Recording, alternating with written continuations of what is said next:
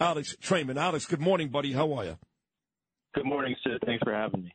Great to have you back. Again, I'll never be able to thank you enough for those uh, couple of weeks right after the initial attacks where you just showed up every morning and, and really put a lot of my listeners at ease. It was a difficult time, obviously, but uh, you were just terrific. So, so thank you for that. So, uh, what is the latest here? Hamas, uh, Israel claims they've got at least 20 dead bodies. They claim Hamas, they've got plenty of live bodies, but they're ready to kill them if, in fact, Israel doesn't meet their demands. What are they specifically talking about? Well, you're correct that uh, it's it's very likely that Hamas has dead dead bodies. They've already found the IDF's already found dead bodies uh, since the operation started, uh, and every day it gets reported, you know, that to another one of the families that their that their loved one are likely dead. Um, but of course, even the dead bodies is important to Israel. Uh, you know, if this was any other country in the world, they probably wouldn't care. Uh, but Israel, you know, wants to inter the bodies properly according to Jewish customs, so they want to get back uh, the bodies, you know, even for for closure for the families. Um, you know, so this is a, a, degree of leverage that Hamas has, both the bodies and also uh, the live hostages. There's probably as many as 20 women and children still held inside the strip, and, we haven't even seen the first uh, man released uh, since October 8th. 7th, rather. That's right. Not one man has been released yet. I guess upwards of 70 or 80 uh, people have been released. They've all been women and elderly, and and uh, even uh, Mia Schem. I, I got surprised, Alex, because – I really thought that uh, any young girl, and, and I know teenage, but even younger, they rape them all. And they rape them every day and maybe a couple of times a day. It's awful, it's grotesque, but it's true. And Mia was one of the prettier girls they actually took hostage. Now, they blew her arm off, and that was, her arm was a mess, but she was the first to deliver a video back home. But I was surprised to let her go because I would think that any young female, I know they're raping boys too, but not as much as females. Any young female they send home is going to tell stories about rape and these things because it's going to make Israel even more pissed. So I was shocked they sent Mia home. How about you? Well, we've heard already from at least three of the women that were released that uh, they were sexually assaulted, uh, violently sexually assaulted. Oh, they were. Even the one, even the ones that are home right now said that, huh? Some of the ones that are home, yeah. But it's also likely that uh, those that were raped and, and assaulted would be killed uh, inside the Gaza Strip after that. You know, so you know we we we're, the, the the conditions of the hostages inside the strip is is horrific. I mean, it's you know they and they tried to spin it, and, and in fact we had heard that uh, some of the hostages were even drugged before they were released, so they'd have these euphoric looks on their faces. You know, we saw on social media and elsewhere people saying, "Oh, look how nicely Hamas treats the the hostages." Uh, it's just such a ridiculous spin. I mean, this is the most awful situation. We still have hundreds of families in Israel that have loved ones inside the strip. And uh, underground, where there's very little air, uh, some of them only eat one meal a day.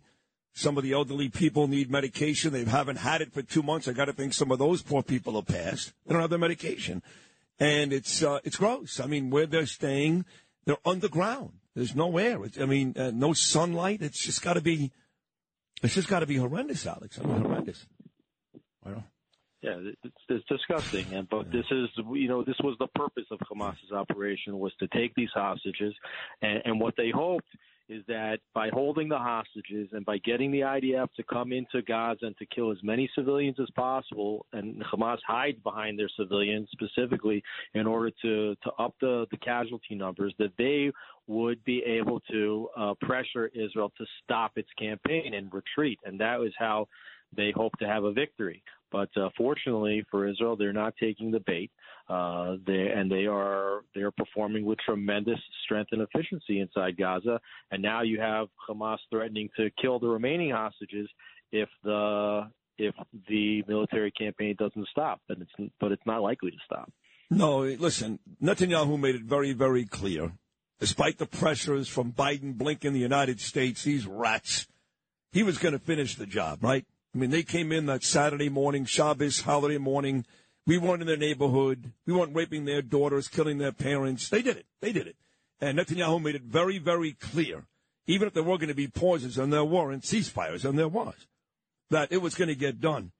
And I believed him then, and he is doing it. But I do want to ask you about the United States. Uh, I do it every time. I'm sorry, but I'm compelled to do it because I admit I hate Biden. I hate him. Uh, I spent time with President Trump on Saturday night here in New York City, Alex. It was great. He was great to me. I love the guy. He was the best president to Israel of any other ever in the history of the presidency. This guy Biden's a creep. He says in one hand, yes, I'm there for Israel, but at the same time, he's asked for ceasefires and that he wanted pauses. And, and of course, his biggest problem is he's in bed with Iran, who is behind all these deadly attacks, which makes him, in my opinion, complicit in these attacks. So I think that Biden and Blinken have all showed their true colors the last couple of weeks, which is, despite what they say, despite what they say, they are not really pro Israel. Your thoughts? I think it's a bit of a mixed bag. I mean, obviously, what you're saying is correct. If the United States is funding Israel's primary enemies, which is Iran, and we know that Iran's taking that money and directing it to its terror proxies, Hamas, Hezbollah, the Houthis, all of which are actively attacking Israel right now. There's some degree of complicity and uh, also they've been pushing Israel to cede land over to the Palestinian Authority and to the Palestinians, which was also led uh, in many ways to the conflict that we're in. Since the war started, it's been it's been a mixed bag. Uh, you know, they've sent over the two carrier groups to the region. Uh, more recently, you know, they they vetoed this resolution at the United Nations uh, that called for an urgent ceasefire. Uh, they have pressured Israel to end the campaign earlier, but uh, they seem to be allowing Israel to, to keep going. They said that it was Hamas that violated the ceasefire, uh, and so they're they're letting Israel do what, what they need to do. Are they pressuring? Are are they handcuffing a bit? They are, uh, but Israel is doing what it needs to do, and, and they seem to be withstanding the U.S. pressure for the most part.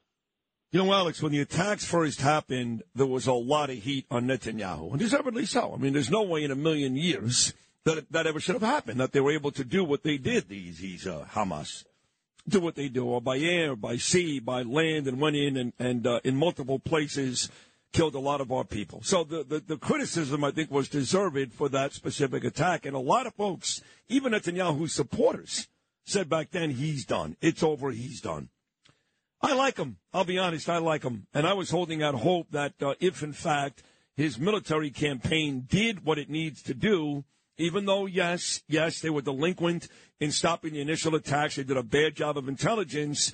I am hoping that they do a good enough job finishing the job that maybe some of these people will change their mind when it comes to Netanyahu. Uh, do you think that that's a possibility, or do you think, regardless of how this goes, the writing is on the wall? Well, you know, this was probably Netanyahu's last act before the war began. Uh, you know, he's been a, divisive figure. He's been one of Israel's greatest prime ministers for sure, the incredible statesman. Uh, he's tried to keep Israel out of wars uh, throughout his uh, tenure as prime minister, which is why he continued to to kind of kick the can down the road. Um, and unfortunately, that strategy backfired on October 7th. Uh, there's a lot of pressure on to, to replace Netanyahu. There's been pressure from before this started, and the pressure is only amped up. Uh, you know, obviously since the campaign. But Netanyahu is a is a leader that thrives under pressure, and by all accounts, uh, he's been doing uh, an incredible job considering the amount of pressure that's on his shoulders right now since the war has began. You know, he he has his uh, his challengers Benny Gantz in, in his war cabinet right now. Gantz has said, you know, now is not the time to replace the prime minister. Um, so far, it looks like the campaign is going very, very well, and and Netanyahu has managed uh, the diplomatic pressures, uh, managed the U.S. relationship, and the war effort and the domestic pressure is as good as anybody could do. But we have to see what the what the results are going to be at the end of the war. It's not just Hamas. We also have Hezbollah on the border. Will Netanyahu take this war to the north? Will he take this war to the the head of the terror octopus in the region, which is Iran. You know, if he does that, if his right wing partners at the end of this are, are satisfied that he's done a good job, well, the next election is is not until the next three years. So there's potential that he can he can glue his his butt to the chair, so to speak, uh, for as long as possible. But I would expect that all the protests that we saw in the summer against the judicial reforms will be reinvigorated after this campaign. There will be significant calls for Netanyahu's ouster. This is Alex Traiman once again, the Jerusalem uh, bureau chief and the CEO of the JNS uh, live. He's live right now in Jerusalem, or just outside Jerusalem. What is the town again you're in, Alex? I'm in the Jerusalem. Oh, you are? Eternal capital of the Jewish people.